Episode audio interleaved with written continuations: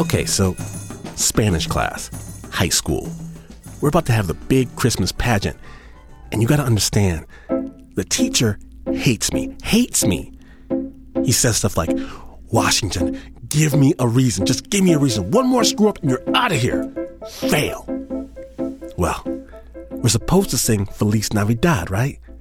But I can't sing that because I don't celebrate Christmas. For my family, Christmas is a pagan affliction delivered by Satan. Look, that's how I grew up, all right? So I go to the teacher. I tell him, Teacher, I can't sing Feliz Navidad and stuff because I don't want to go to hell. And the teacher man says, Listen, you're going to sing or you're going to fail. So there it was. For the merry celebration, we huddle in groups of four, and when he points to us, we're supposed to jump up and say, Feliz Navidad! And the teacher looks at me. He looks at me with authority. He looks at me with all the power of the high school faculty chair oozing from his pores. And I look at him with no power at all. He holds up his arms.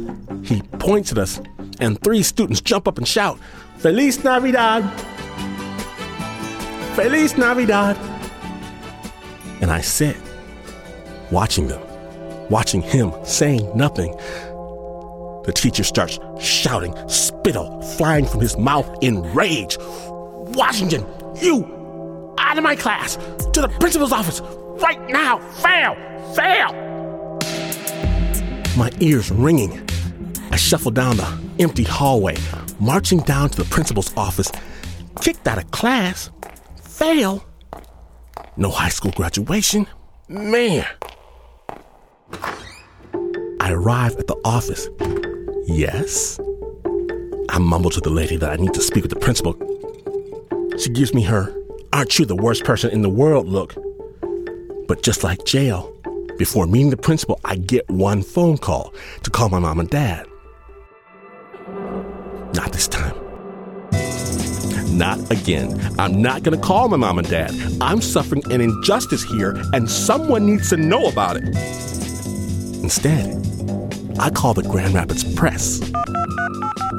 I tell the lady who answers, I say, looky here, my civil rights are being violated because I didn't want to sing Feliz Navidad. She says she'll transfer me to a reporter. Then things start happening really quickly. Glenn, who are you speaking to? The principal, he's in my face now. Oh, it is too late. I'm blowing the whistle on this whole operation. I tell him I've got the newspaper on the line. I tell him what just went down in class.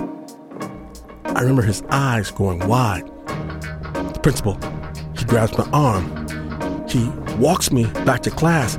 He pulls my seat out for me. He says, What a fine fellow I happen to be. And then he asks my Spanish teacher if they could speak in the hallway for just a moment.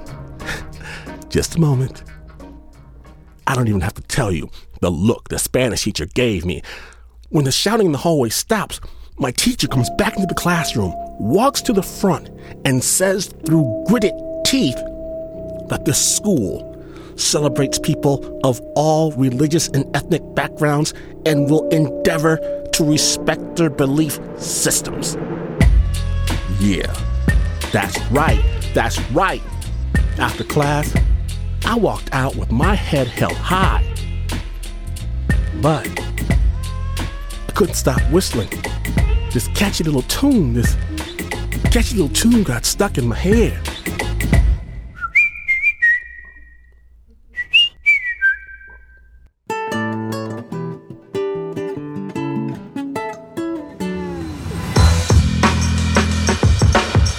Today, on Snap Judgment, from PRX and NPR, we proudly present Rage Against the Machine.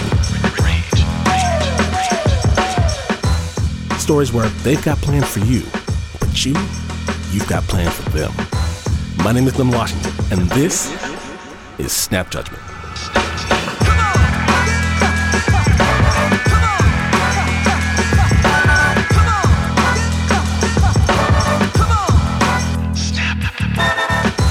Going to kick off today's episode in the place of my birth, Detroit, Michigan. Shannon Cason is one of Snap's favorite storytellers, and people want to know why. I'll tell you why. Because lots of people can tell a story, but Shannon, Shannon tells it like it is.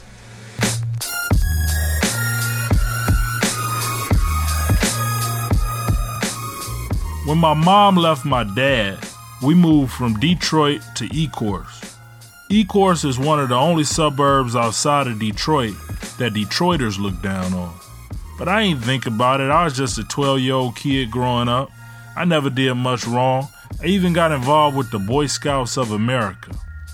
Well, it's like this I really didn't want to become a Boy Scout.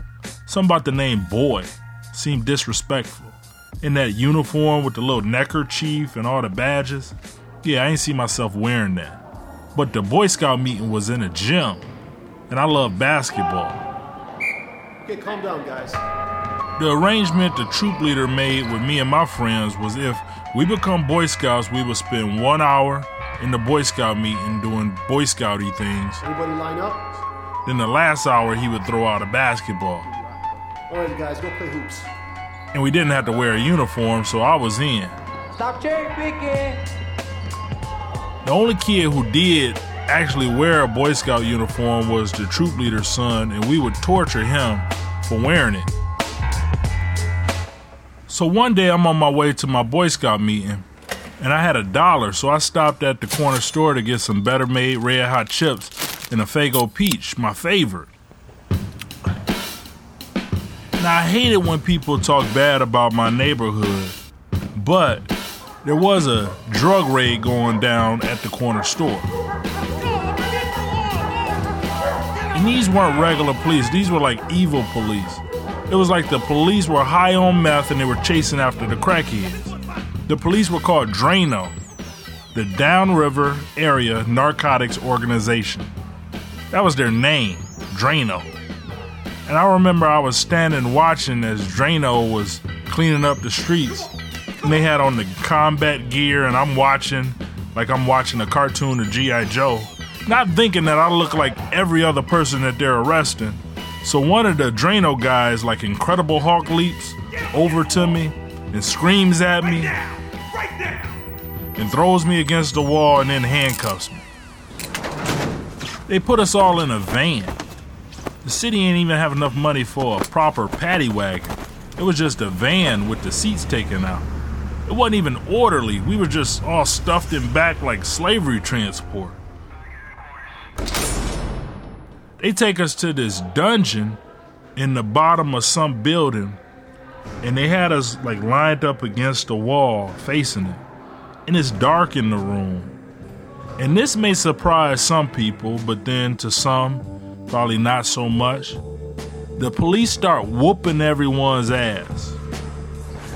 One cop cut his hand punching someone, they just stomped that guy out. They got to me, and I think they knew I was young. I wasn't even in high school yet. But they called me out, and one of the officers, huge guy, dressed like a Ninja Turtle, he asked me what you was doing out there. And I know he saw my fear. I told him I was just going to my Boy Scout meeting and he smacked me. It was a smack so hard it took a while for the pain to catch up with the actual sound of the smack. Don't lie to me, young man. What you was doing out there? I had to think about it. I think I was, um, yeah, I was actually headed to Boy Scouts. And he smacked me again. So I'm not dumb. The next time I just told him what he wanted to hear. Uh, sir, I was out there and I was I was on the corner and I was selling drugs. Then he didn't smack me anymore. They eventually called my mom to come pick me up, but she sends my dad, who's going to take his own time to get there. Then that officer who smacked me calls me out again. He's like, Come here. I ain't gonna hit you. Come here. And he said, I want you to know you ain't gotta live this life, young man. I know it seems attractive. You see these guys, they got the cars, the women, they rapping about it. I grew up in the same neighborhood you did, young man. And I'm gonna tell you, that life doesn't pay. You either go end up dead or in jail. And I tell you, you come to jail through me, I'm gonna put my foot. And it wasn't pleasant things he was saying he would do to me. But he went on. The only reason I feel for you and know it's not all your fault is because your drug dealing dad just showed up smelling like a weed factory. I should throw Bob Marley in jail right now. They got programs that can help you. They got the DARE program. I'm involved in that. The Junior ROTC. I was involved in that. Get in one of these programs, young man. And I wanted to tell the guy my dad actually doesn't sell drugs. He's a good dad. He just smokes a little weed. And you really don't have the right to put your hands on me like that. And I can't help but go to the corner. That's where the store is at, you big dummy. But of course, I ain't say that. I said, Yes, sir, and left. I told my dad everything that happened, and my dad tells me that this is all a part of growing up in the streets we live in. I didn't want to accept that. But what I did do, I asked my dad to get me a Boy Scout uniform.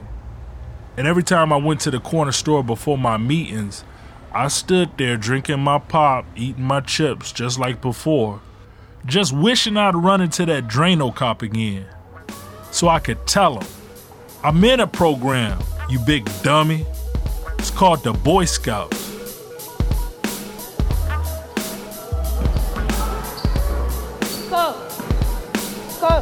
Why we can't practice long?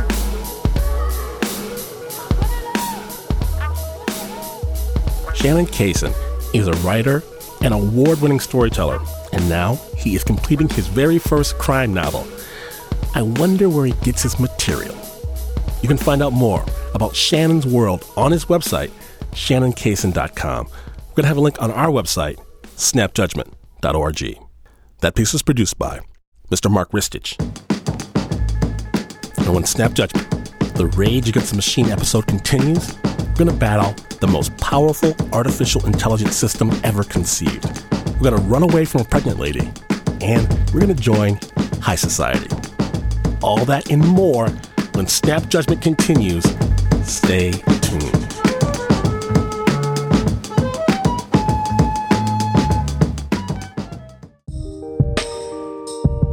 Here's something that's going to surprise you. You ready? You ready? You should be snacking more. More. Well, here's why NatureBox.com.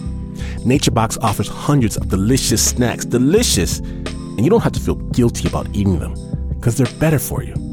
They're natural with zero trans fat, zero high fructose corn syrup.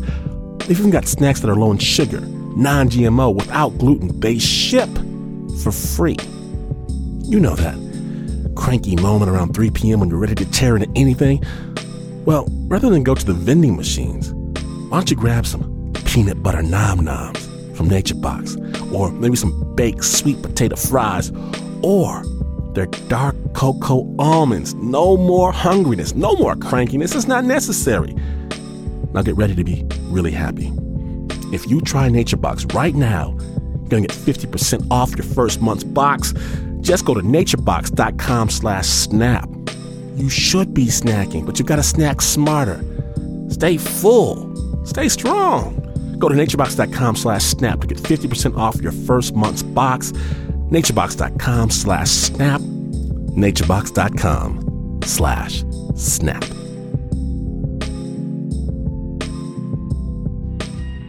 Thanks for listening to Snap. It's just one of many great NPR podcasts like Planet Money, which gives you a look at the economy from all angles, from Silicon Valley to Detroit to Uganda. Check out the Planet Money podcast from NPR on iTunes.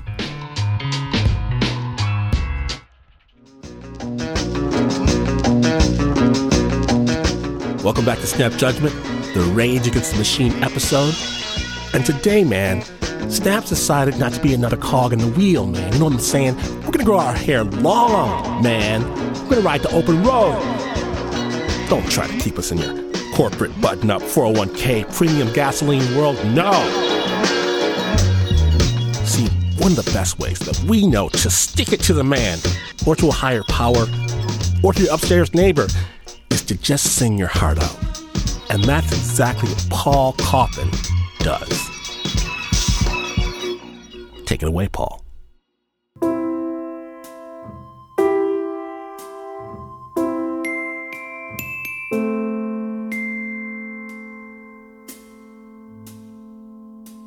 Was young, my granddad was a song leader in the church, and his twin brother was the preacher, and it was this little small Church of Christ in East Texas. He taught me how to sing harmony when I was about six. Me and my two sisters were put in a bathtub. He would hum a note into your ear, and he taught us how to really listen. I became a good singer at a young age. You know, I sang in the church a lot super conservative Church of Christ. Sunday morning, Sunday night, Wednesday night, three times a week thing. The rules of the Church of Christ. You don't sing with an instrument. Our voice is a voice that was given to us by God and God only is kind of the thing. And I love to go in, in community and sing with 400 people all a cappella in a room. That's freaking awesome.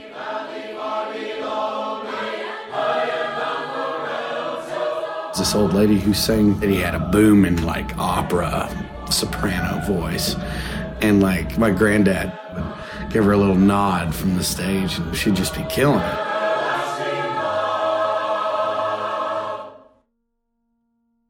My granddad was, you know, when he was diagnosed with cancer, well, I was 10 years old and he didn't have long to live and he died about two months later. So it was real fast.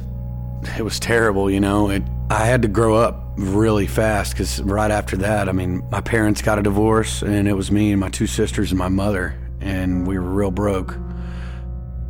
I would say that I was I chose more of a rough past due to having to grow up so soon at a young age. Once I learned how to really drink beer and whiskey, I really did it with a meaning. So, and smoking pot and everything else, everything under the sun. Well, what happened is I got caught with weed, got put on uh, probation, partied, and got caught with some drug charges. They gave me the sentence that I'm gonna have to do six months.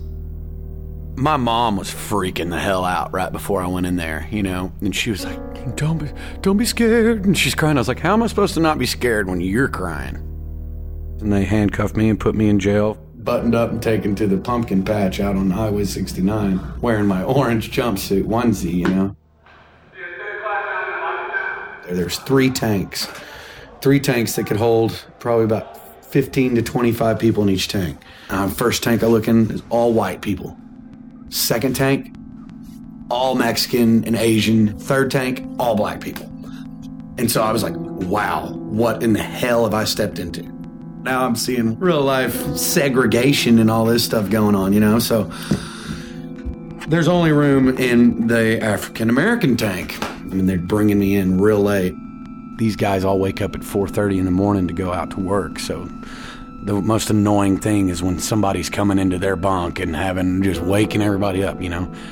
I go to the very back corner and they said, "Okay, take that." And the officer shines the light into that top bunk in that corner. And I walk over there, and I'm a big guy, so it's tough for me to just hop on a top bunk. So um, I used the foot of the bottom bunk, which was this guy, Tony, this uh, guy with a gold grill. And that guy said, Hey, boy, that'll be the last time you step on my bed. And I was like, All right, I'm sorry, sir. And I get no sleep that night. I was just kind of paranoid more than anything you could possibly be killed or shanked or hurt or beat up or raped or whatever goes through anybody's head in jail. You know, yeah, those things can eat you up. Or you can be like, you gotta be cool, you gotta not piss off anybody, can't get too close to anybody. I mean, if all else failed, you know, I was gonna keep to myself. Started going out of the county road and bridge department that next morning. It's chain gang work where you're hooked up and you go out in vans and go fix the county roads and bridges around East Texas. When you're moved from the jail and transport, you're chained to the next person next to you. And then when you go out, there's guys with guns. breaking rocks down, singing "All on the highway." They wasn't like that. You know, it's not "Oh brother, where art thou," but close. You know. I'd work, walk behind an asphalt truck, pick out the rocks, big rocks out of the black tar. It's real hot as hell, you know. It was me, old school, Reverend Al, Tony, Castaneda. Never forget this guy. In and out of jail for nine years. Got out four different times, never got out for more than three days. Well, he said, Man, I haven't had a burger in, in like seven years, man. And I was like, Yeah, well, tomorrow I'll try to figure out how we There's no way, man. How are you to get it past Sarge? And I was like, Dude, I'll figure out a way. I'd find out where we're going the next day. I called my dad and I called my mom. I was like, okay, tomorrow morning, 10 a.m., you need to drop off a bunch of Whataburger cheeseburgers and a bunch of fries over here because I'm going to feed the whole crew. And I told my sergeant, I know that you're going to have to go all the way back to the other side of town on Highway 69 and I 20 to get some food and bring us back bologna sandwiches. Or you can let these bags of cheeseburgers that I just had my mom and dad drop off behind that building right there, and you can look at those and you can have one yourself. There's a bacon cheeseburger in there with your name on it. And he said, All right. All these guys haven't had real food in years.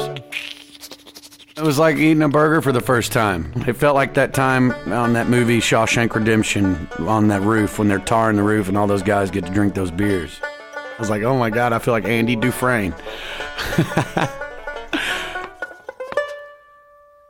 we didn't eat eat all the burgers because I mean our stomachs haven't been eating real food, and when you just start grubbing on something greasy, you know, it's just like oh your stomach. So we tried to smuggle the burgers back in into the jail. Walking in, and we each have two burgers in our little onesie, and they pat us down, and they find all these burgers and they say, "All right, we're giving you ten minutes, ten minutes to eat all that." And so we sat there and we, we were still full, but we just gave said, "This is for the guys inside." So uh, Tony later he said, "So tell me why you're in here," and you know, ask me all these questions. That kind of made it to where, okay, I'm sorry for stepping on your bed. Now we're friends. Let's smoke cigarettes and shoot the. Sh-. Well, we started singing gospel songs, well, we start freaking get the pins, you know, do that kind of stuff, you know, and we'd get styrofoam cups and cut out the bottom of the of the cup and make our own little microphone, you know. One, two. Ooh, way, I got you. We'd all sing this three part harmony, old hymns that my granddad taught me. Well, I'm so tired and so weary, but I must go home. Till the Lord. By about the fourth or fifth Sunday, it was standing room only in that cell. There will be peace in the valley for me someday. When you can, for some reason, music and singing and singing with somebody brings you close, you know, and you feel, you get a warm sensation over you. You feel good. The people that uh, that don't talk much or kind of keep to themselves. For some reason, that Sunday they'd come out and you'd hear them singing, or they'd have something to say or something to offer to talk about. Talk not talk about the Bible or, or anything. They'd talk about life, you know. And that was one thing. It was probably one of the best churches I'd been to. Shoot, I do remember one time when we did sing uh, "Peace in the Valley." Our buddy Reverend Al is what we called him and uh, he uh, he kind of choked up a little bit because you know one of the songs was sang in his grandmother's funeral or something, and then he talked about that. It was just real talk. All of a sudden, it was me and five black guys that became my best friends. We hug like kin. We're family. We have a bond that's beyond. You know, we've been at the lowest point of our lives together singing together with some folks in jail brought joy and brought some light at the end of the tunnel for me because I knew I knew what I had to do when I got out. And I guess the recognition of being able to just put together a little little singing group in the jailhouse kind of let me realize I can put together a group anywhere.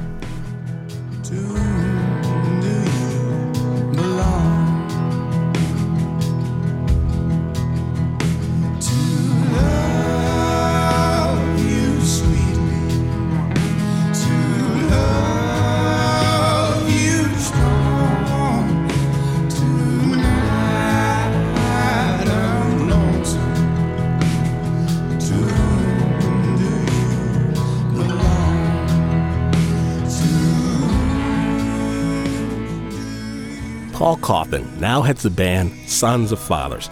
They just put out a new album called Burning Days. Check it out. They're on tour across the US of A. That piece was produced by Stephanie Foo. And speaking of Stephanie Foo, she likes to take things literally. And I told her, I said, Stephanie, don't be such a drag. You've been smoking the company line. You gotta loosen up. Come on, the rules are made to be broken. It's time to rage against the machine, lady. Rage! Come on. Well, Stephanie, Stephanie promptly brought me a story about raging against a machine. A real machine and someone raging against it. Stephanie Foo, take it away. Okay, yes. This story is about chess. But not just any chess game, one of the most famous ever. Deep Blue and Garry Kasparov, the world chess champion of the IBM supercomputer. It's 1997. World chess champion Garry Kasparov versus Deep Blue, a computer designed by IBM. And for people who wanted to believe that the human brain was still stronger than computers, this was a huge deal. Says international chess master Maurice Ashley, the future of humanity is on the line. Now the weather. Now, Kasparov has never lost a match. Ever. He was destroying all the grandmasters at the age of 22. He's even beaten Deep Blue once before. So he's going into this rematch totally confident. And true enough, bam, Kasparov wins game one easy. But then, game two is where everything starts to go wrong. In this match, Deep Blue is dominating. Kasparov is visibly frustrated. He's rubbing his face, sighing. And then, abruptly, Kasparov just walks off the stage. He quits, forfeits the game. The night after the game, his fans analyzed the match and figured something out. Something Kasparov, an undefeated grandmaster, should have seen. If he had not stormed off the stage and just played his normal game, he could have tied Deep Blue. For a draw, the match now stands at one game apiece. Now, the match was best of five games, with Kasparov eventually losing the whole thing. But the turning point was when he forfeited that match. So, since 1997, people have always speculated what happened in game two? Did he quit because the computer was really so much smarter than he was? Then recently, this book by Nate Silver came out called The Signal and the Noise. In it, Murray Campbell, one of the engineers who created Deep Blue and who was at the match, comes out and says that he thinks he knows what really happened. And he says it starts in the first game, the game Kasparov won. Near the end of game one, Kasparov had reached a very strong position. It was clearly to any chess expert in the audience that Deep Blue was going to lose in the long run. But here's where it gets interesting. At the end of the game, Deep Blue did something weird. It committed suicide. Deep Blue was calculating a particular move that it could make that would prolong the game as long as possible. And then at the last second, it switched to a completely different move and, and played it. Rook to D1. And this particular move was really bad. And, and so it caused us to give up the game right away. This really bad move confused Kasparov. Murray says he heard Kasparov's team stayed up that night, trying to analyze the logic behind that move, what it meant. Only thing was, there was no logic. The more obvious explanation is that there was a bug. Uh-oh. A glitch. The kind of plot twist only a nerd could love. Due to a bug in the program, unfortunately, it had played a random move. But Kasparov didn't know that. And Murray guesses that Kasparov was so caught up thinking the machine knew something that he didn't that he lost it. And the whole rest of the match was a landslide. My theory is that Kasparov might have seen the drawing opportunity, but didn't because he was overestimating Deep Blue's capability and assuming that it was incapable of making a mistake that would allow a draw. Deep Blue was very strong, but it wasn't that strong. And I don't know if this is true or not. I think we'll never know unless um, Kasparov says himself. But you probably won't get to talk to him because he doesn't like to talk about this subject. Yeah, Kasparov spent a lot of time suggesting that IBM cheated, and he hasn't really talked about the game for many years. Until now. You have to understand he's a little frustrated talking about this stuff over and over again sometimes. That's Mig Greengard. He's been Kasparov's aide, publicist, and confidant for 14 years, and he's here to speak on Kasparov's behalf. He's authorized me to, to, to talk with you about it. I talked with Garry about it. It being the glitch. And what he said to me, he said, It's ridiculous. That move had no impact on his subsequent play. and It had no impact on him. That's it. Move on. So that's all really I can uh, that I can go with is the, the horse's mouth. So maybe Murray is wrong about the glitch. But, Mig says, he's not wrong about Kasparov having a sort of mental breakdown. It just happened a little later. Mig told me that Kasparov was used to playing with computers. He thought he had them all figured out. Kasparov had certain traps that he would set, lures for computers, and computers would always fall for them. So in game two, Kasparov set his trap and waited. Because he, he had this assumption that, well, of course, being a computer, it's probably going to play this, this, and this, and this. But it didn't. It didn't take the bait. I see what you're up to. It plays something else. Something good something that not only is not the predicted computer move, but a very, very strong move. So you're saying that this is the moment where basically he was psyched out. Right. It was just very, I think, a very confusing, very disorienting experience. You have to then sit down at the board not really knowing what you're facing. Can I still try to trick it? Does it still play like a computer? Does it make mistakes at all? So it was psychologically damaging to Garry in that he realized this was a whole new animal. And then after that really awesome move, Deep Blue actually makes another bad move. Uh, I guess I'll play this. This bad move is the one that allows Kasparov to tie. But Kasparov is too convinced he's going to lose to see the fault. Like, well, no way the computer would allow that. That can't be there. Whereas against a human, you think, why not? Maybe he made a mistake in his calculations. I'll give it a shot. But against the computer, you get the the computer gets the benefit of the doubt. How could something play like God then play like an idiot in the same game? In a way, that's like a total machine mistake, though, right? Because since, since the machine doesn't have a specific style or personality, like each different move that it makes could be brilliant and idiotic. Sure, sure. Of course, when he resigned, he he didn't know any of this, which of itself was demoralizing and humiliating. So essentially, what Mig's saying is that Deep Blue wasn't necessarily as smart as we all thought. Deep Blue didn't have this magnificent triumph over Kasparov. It was more that Kasparov forced himself to fail. It actually turned out to be a bit of a a red herring as far as artificial intelligence goes. It turned out that it didn't have to emulate human thought to beat the world champion. It didn't even have to play great chess, but uh, both mostly revealed that humans aren't perfect. Humans make mistakes.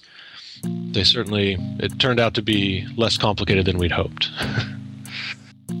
Deep Blue could calculate 200 million possible moves per second, but it was Kasparov who was overthinking it.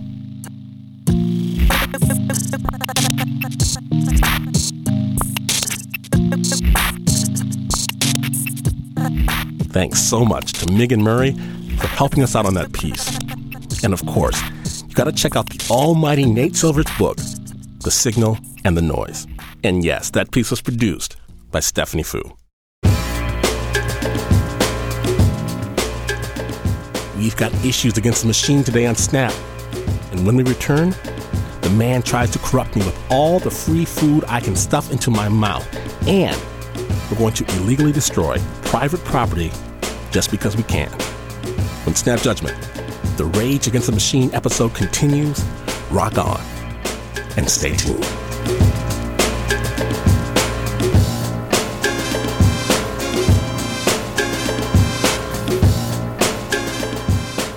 Support for Snap Judgment comes from the Corporation for Public Broadcasting. Today's Snap podcast is supported by Stamps.com. It's quick, convenient, and easy to use. That's how you describe stamps.com. It makes your mailing and shipping a breeze. Because with stamps.com, you can buy and print official U.S. postage using your own computer and printer. There's nothing to learn, and stamps.com will give you a digital scale that automatically calculates exact postage for any letter or any package. They'll even help you choose the best class of mail to get your mail there on time for the least amount of money. Drop your mail into any mailbox or hand it to your post person, and you are done. Never have to go to the post office again. And right now, there's a special offer for listeners of the Snap podcast, a no risk trial, plus a $110 bonus offer, including that digital scale and up to $55 in free postage. Don't wait. Go to stamps.com before you do anything else. Click on the microphone at the top of the homepage and type in SNAP. That's stamps.com, enter SNAP, and have mailing.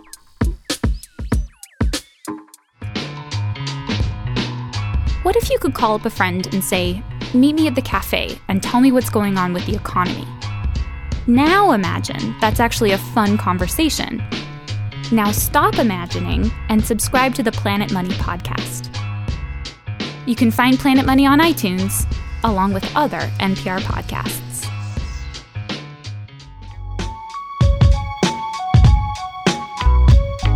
Welcome back to Snap Judgment from PRX and NPR, the Rage Against the Machine episode. My name is Glynn Washington, and for our next story, a young Pat Mesiti-Miller, he had his own beef with the machine. And you kids let this story be a good lesson to you. Pat, tell us how it went down.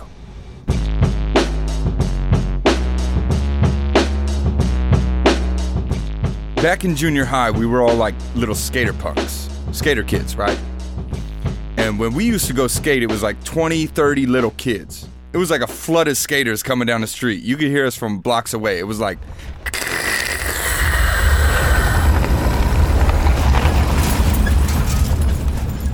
Every day after school until the sun went down.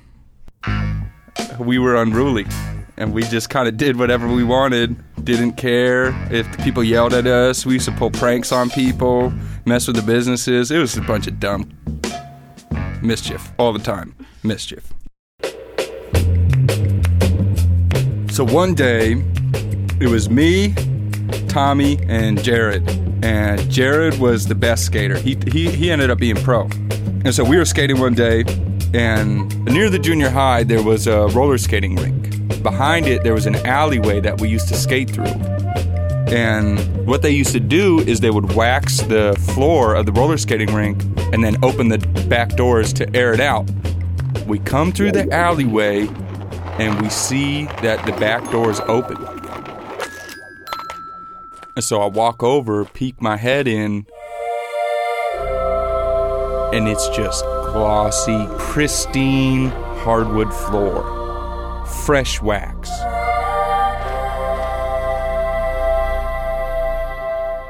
And I'm like, oh, fellas, let's go skate. So we jump over the little guardrail and we're floating on the rink. It's just like the smoothest, cleanest, slickest surface my skate wheels have ever touched before. We're like synchronized skating, carving around, sliding, laughing, having all kinds of fun. And so we're coming around a lap, curving a bend, and I hear a door bust open. Ah, what the hell are you little kids doing? I look up and it was this pregnant woman screaming, cussing at us and stuff. And like she was like super pregnant. Like she was about to burst, she was so pregnant. So I'm thinking like, okay, she's not gonna be able to catch us. And you can't walk on the rink because it's just freshly waxed, it's all slick. And so the woman, she runs out the front. We jump out of the back door and book it going as fast as we can, pushing, pedaling, hopping curbs, jumping down driveways, all that stuff. And we make it down like 10 blocks away from the rink to a skate spot that we used to frequent. It was like this ledge in front of this guy's house. And when we get to the skate spot, we hear uh come around, and I kid you not, a white suburban comes like fishtailing around the corner. We're like, oh damn! Like what is that about? And then it guns it towards us. This is like a neighborhood, residential area, you know, and it's going like 40, 50, 60 miles an hour, slamming, and it comes right up and just stops in front of us, and then boom, out pops a pregnant woman. And she's like, I saw you doing that. You're the kids who've been skating in the roller rink. I got you. Stop. Don't move. Don't go anywhere. The cops are on their way. You're busted. I was like, what, what do you mean? She's like, I know what you did. I saw all three of you in there. Cops come. There's three of us, so they want to split us up so we don't talk to each other. Jared gets taken one way, and he looks back at me and gives me a nod. He knows the drill. Tommy gets taken the other way, and we lock eyes, and I'm like, okay, we got this. We got this. So the cop starts questioning me, and I just start lying through my teeth.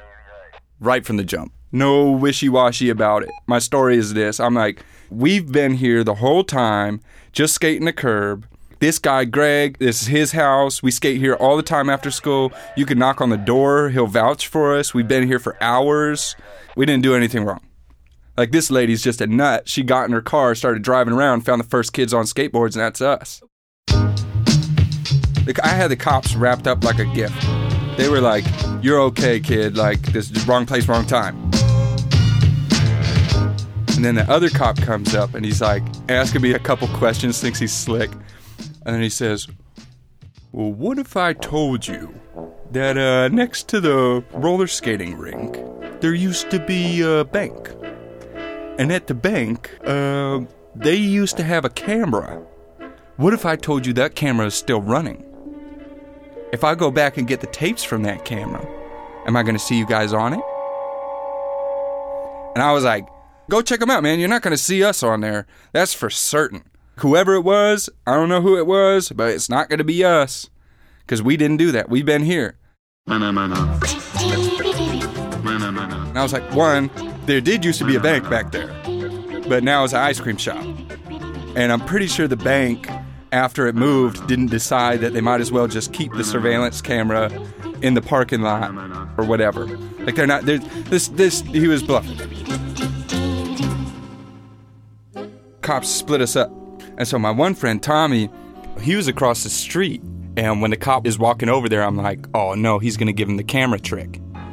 And so I kind of like wave at him, and like the cop looks back at me, and I'm like, hide my hands like I wasn't trying to wave him down. And then when the cops have their back to me, start giving him the movie sign from charades, right? And say, no, no, don't do it. There's no camera. There's no camera. They're lying. There's no camera. And then I'll never forget his face. He looks up at the cop and then looks over at me. And then looks up at the cop and then looks at me. And looks up at the cop. And then he bursts into tears. Just like full on crying, tears running down his cheeks, screaming, high pitched voice, the whole thing. And I'm like, man, it's done. Like, how are you just gonna cry? Oh.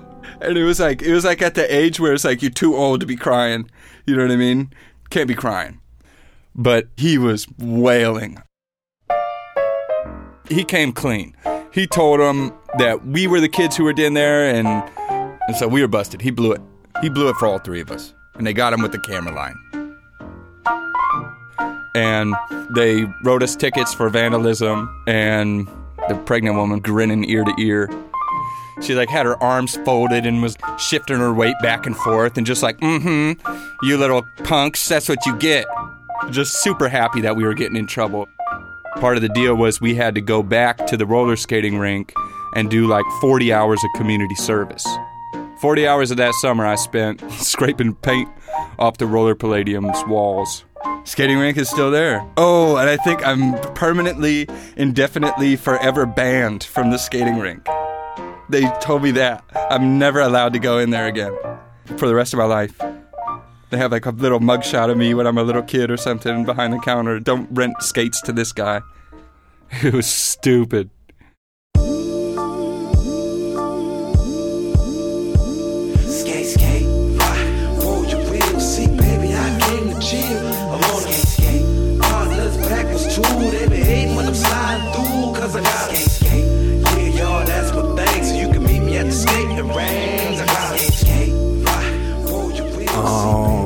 Thank you, Pat.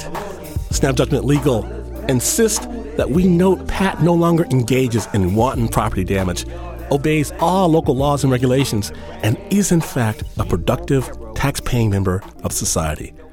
Duly noted.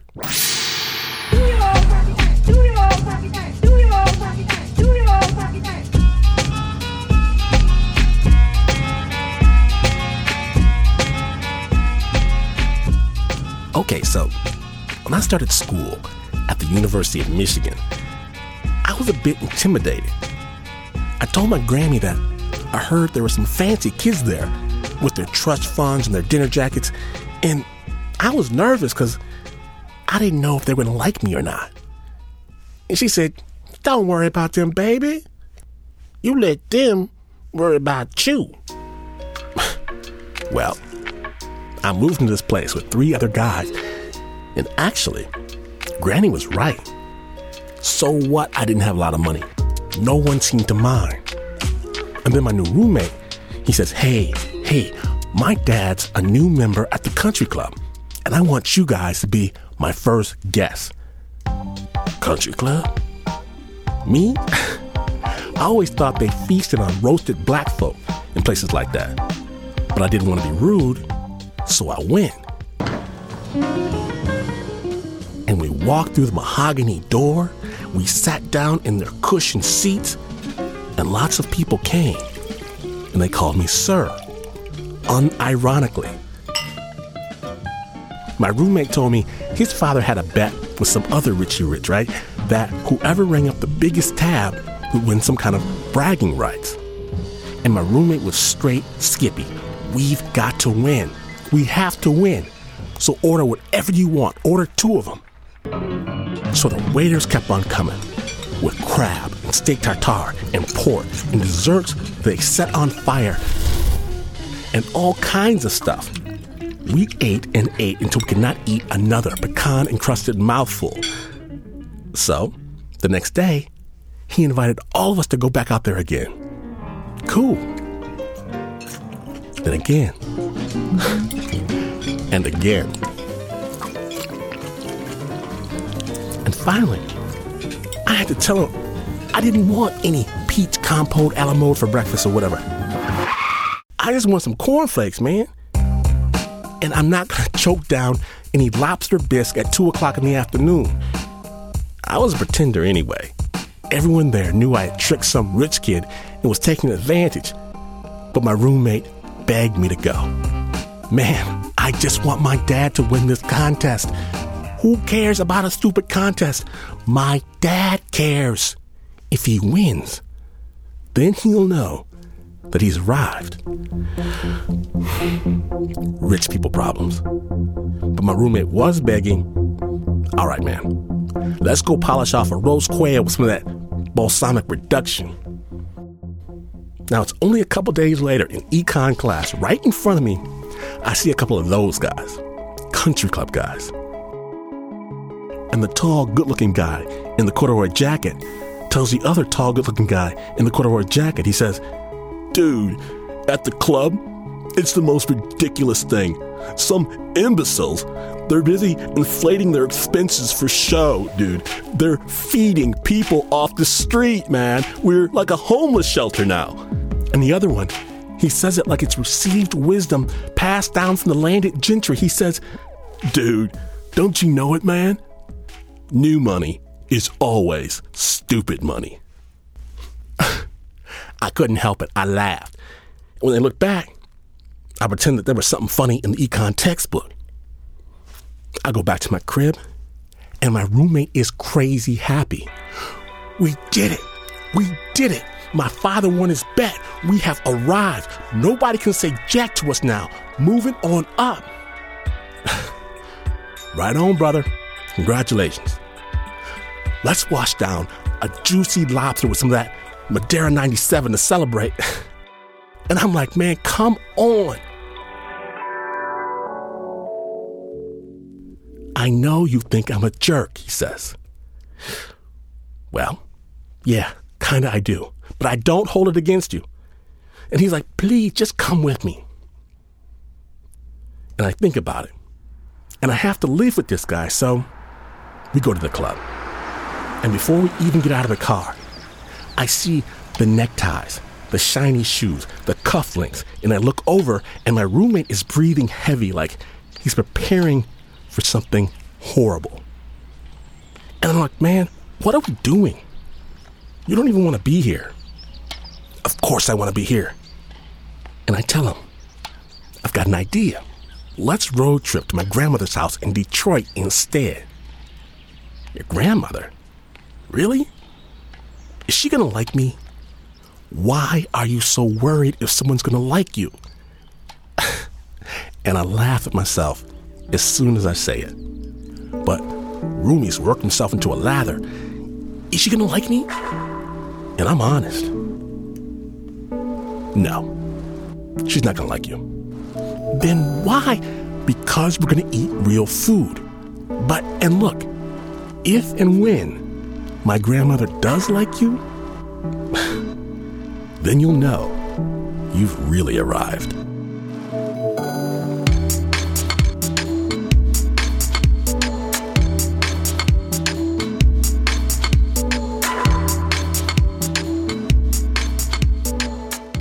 Congratulations. You have subverted the system and made it to the end of the episode. They didn't want it to happen. What, what, you missed some? No worries. You can fight the power with full episodes, pictures, stories, stuff. Available right now at snapjudgment.org. Our Twitter handle, snapjudgmentorg. Stick it to the man and friend Snap on Facebook.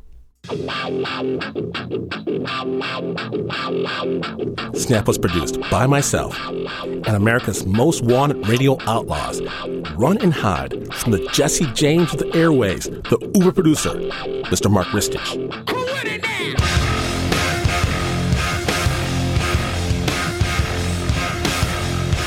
If the beats are rocking, don't come knocking for Pat Mesiti-Miller.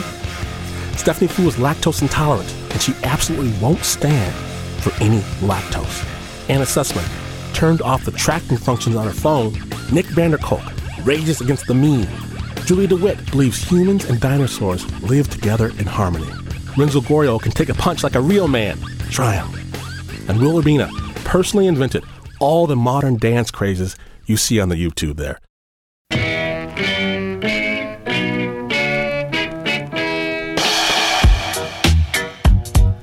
One corporation we can vouch for is the Corporation for Public Broadcasting. And again, I apologize for speaking as a representative when I was trying to buy that circus. Much love to CPB. PRX, the Public Radio Exchange, has the power. They demand the public listen to public media, whether they like it or not. PRX.org.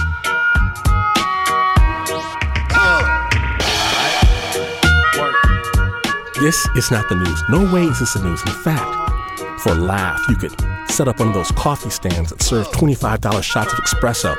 And when the yuppies come running from far and wide to give you all of their money, you would still not be as far away from the news as this is. But this is NPR.